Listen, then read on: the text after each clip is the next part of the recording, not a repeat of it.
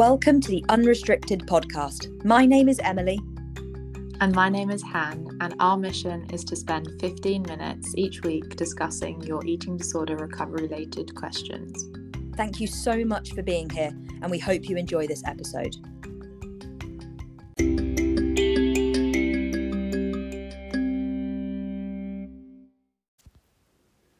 Hello, everyone. Welcome to this episode of the Unrestricted podcast. It's actually just me, Emily, here today. Um, Han is on holiday. And so, over the next couple of weeks, we are doing a couple of um, individual recordings and episodes around the topic of normal eating. Now, I was having a little think about what I wanted to talk with you about today. And actually, having had a wonderful weekend away with a friend in Lancaster, in fact, I thought this is the perfect thing to discuss. It's just a very normal, I mean, a wonderful weekend, but it's a very normal weekend away with all sorts of different moments that looking back on, I can think, oh, yes, how wonderful was the food freedom in this um, experience in this in this weekend, uh, and particularly when I was trying to think of what to talk about in relation to this, I can think of lots of different areas this weekend where what felt normal and easy and fe- flexible and fluid to me now would have felt challenging. Um, and not normal at all when I was inside my eating disorder. Um, so I think I'm just going to start with how the weekend started. Uh, I was working on Thursday and then I had a university lecture in the afternoon. Uh, I was actually recording a video that day for my YouTube channel, uh, and it was all around um, my sort of how I hopped into recovery. And I won't go into too much detail about that here, but it was basically a day, a very different kind of video. I don't normally do that kind of uh, topic and video, but it was very much me sort of um, reliving or trying to recreate an example of those early, early days when I was hopping and into my recovery.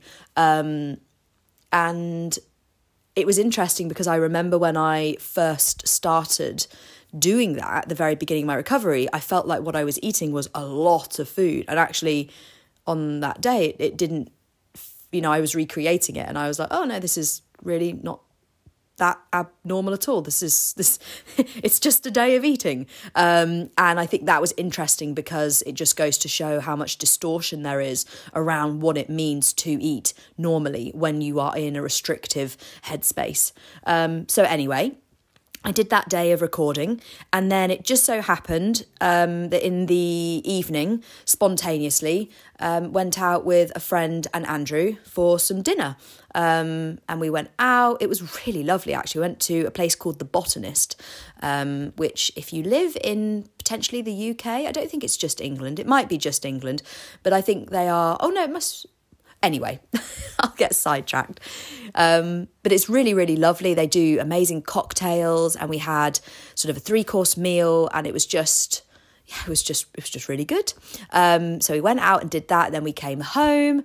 We had some more drinks, some snacks, played some games, and then on the Friday, um, myself and the friend um, his name's Sam. I'll share that with you. I'm sure he won't mind. We went to Lancaster together. Um, he we were going for the purpose of him doing an open day at the university, um, and so I sort of tagged along and we made a weekend of it. Um, and it was really really lovely.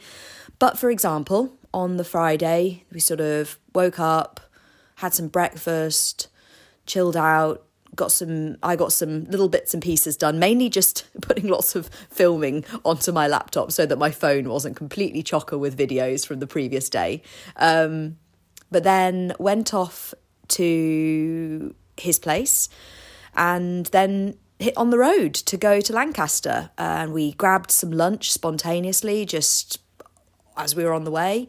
Um, and that's a theme across this weekend that I think stands out to me as one of the elements of normal eating, and that is the spontaneity of it. There's no need to plan. You know, in my eating disorder, I, one, felt a need to micromanage the entire thing. If we were going away for a weekend, I just needed to know what restaurants we were going to go to, what cafes we were going to. do. And I could try and dress it up as, oh, I just want to make sure we're going to really nice places and I just want to make sure that we've got seats because you know they might be fully booked. But the truth of it was that I just wanted to micromanage and check the menus on everything and see what there was and what I was going to have so that I could plan out and jump through all the hoops for the entire day. Um, and so now, recovered, it's just freedom in the form of spontaneity and being able to go away, not take any stuff with me.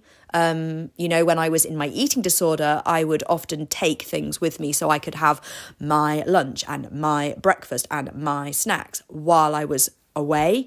And then in recovery, for a very different purpose, I would take lots of things with me so that I always knew I had an abundant supply. Um, but now, in terms of where I'm recovered, it's just that freedom of of getting in the car and going and and you know maybe packing a couple of road trip snacks but beyond that it's just who knows what we'll do where we'll go what we'll have who knows? It's it's spontaneous. Um, so i think that's kind of one of the big standout things for me in terms of sharing this little story of my weekend. Um, but anyway we then got into uh, lancaster uh, sort of checked into the place we were staying and then went for a little bit of an explore around the city um, which is very nice actually. Really really enjoyed it. Um, and chatting and looking around and whatnot. And then um, that evening, I can't remember anything particularly remarkable to discuss about us going around the city and, and doing bits and pieces. But in the evening, we'd got um, a, a sort of space booked. What's it called? A table. A table. A table booked at the uh, hotel. Um, so that we could just basically have some food and then hop into bed from table to, to room. So that was quite nice.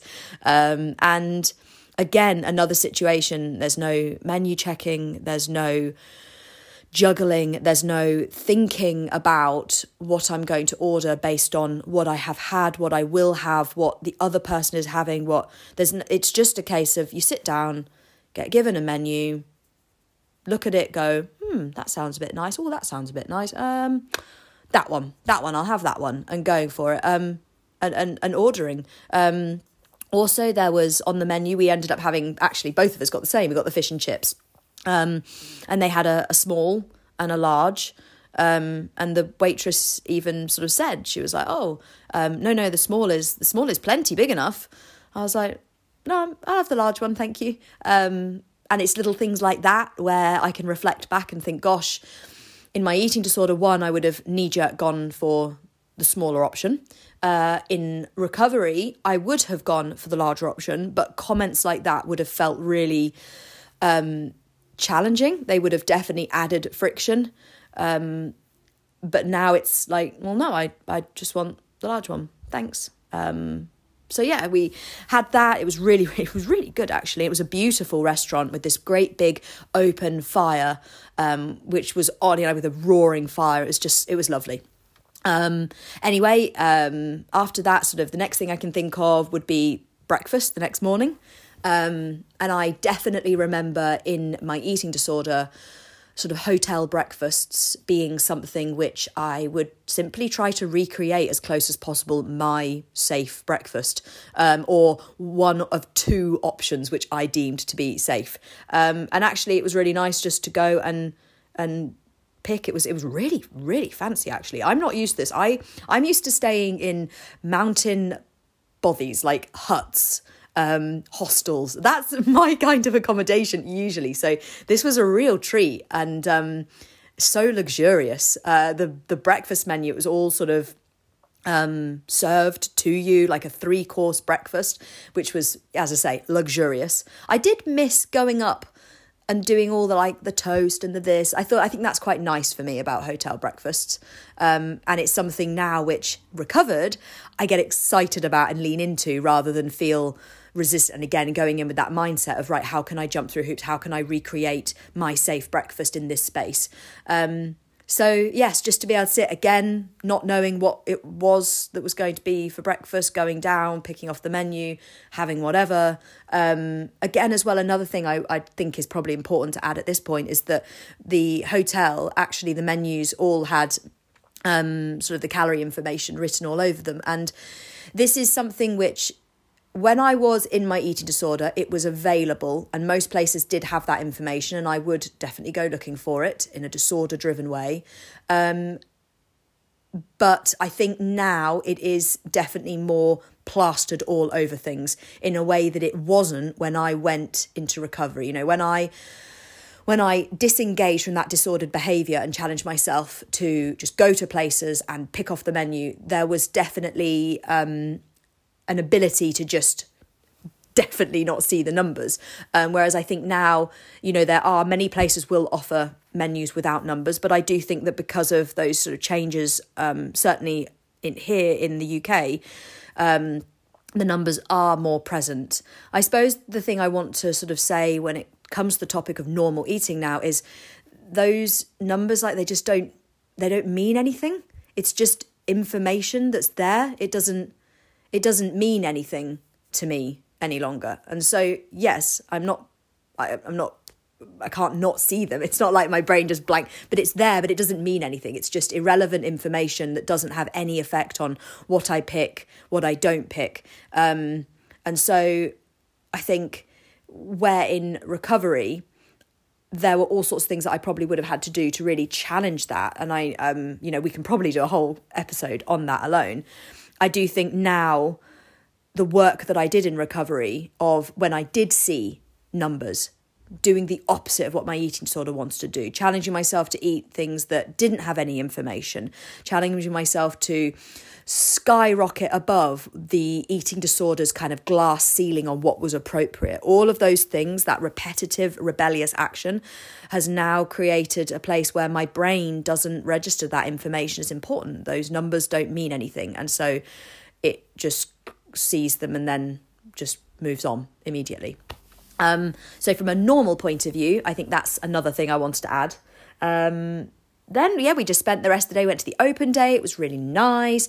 Um, that evening, I'm sort of skipping the day because there's nothing particular. I realise I'm already talked to you for nearly 12 minutes, so I should probably um, swiftly move on through this little story. Um, but then that night, again, we went out to another um, pub and we had a really, really delicious meal.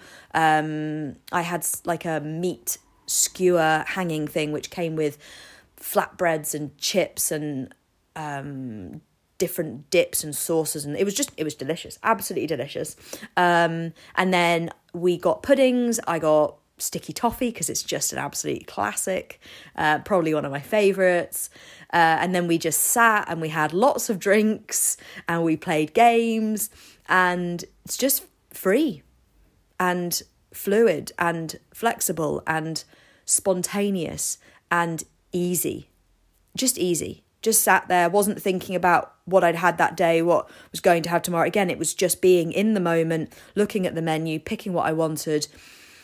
Yeah, just it was just just exactly that. And it's almost difficult to sort of now I've got to a place where it's almost difficult to relate to who I was when it wasn't like that. I almost just can't relate to that me any longer because I it's just so natural now to go in and just pick and, and, and drink and eat and the food to be delicious and lovely, but not the not the center of it all you know and not to not to need it to be perfect not to need to pick the very best place not to need to have I don't know, to go in and, and be hungry so that I really enjoy it, actually just to be able to snack on the way and it not to be this great big ritualistic pedestal moment. Um, and yeah, it's it's it's wonderful to be honest. And I really want you to hear loud and clear that the way I've got to this place is not some magic. It's not that I'm different from you. It's that I challenged it again and again and again. I did the opposite of what the eating disorder wanted again and again and again. And I pushed into all of the areas where there was fear, where there was resistance. I ate imperfectly to challenge the need for it to be up on that pedestal, that perfection paralysis. I, I challenged it through my opposite actions, and, and you too can get to a place where food is easy and simple. It just takes that commitment to the action taking. And so the next day we woke up, we had another lovely, lovely breakfast in the hotel. We were going to be going on a walk on the way home, sort of stopping, breaking the journey up.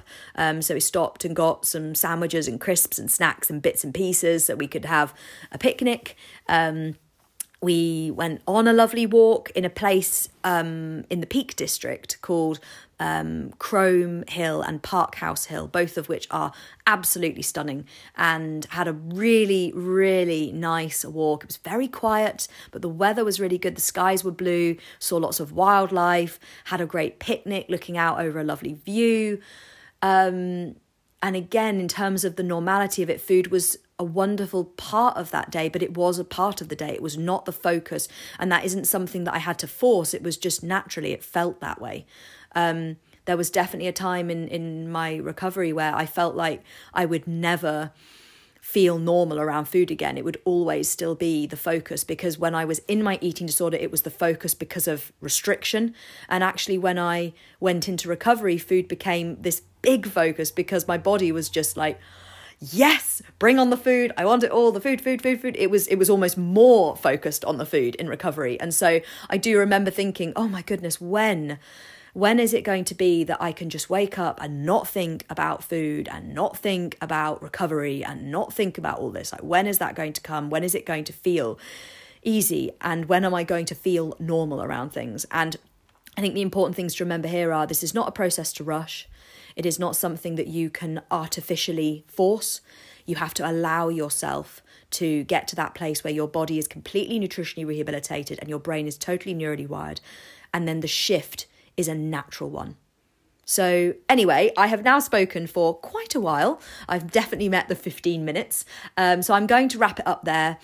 I hope that this little story about my weekend just gone um, has maybe offered a little bit of an insight into my experience of what normal eating is for me. Now, obviously, this is just one weekend of it, but there were certainly some themes that came up that I think are consistent across the whole range of what it is to be no longer with an eating disorder and a normal eater. Um, so, yes, anyway, thank you so much for listening, and I very much look forward to speaking with you again in another episode. Bye.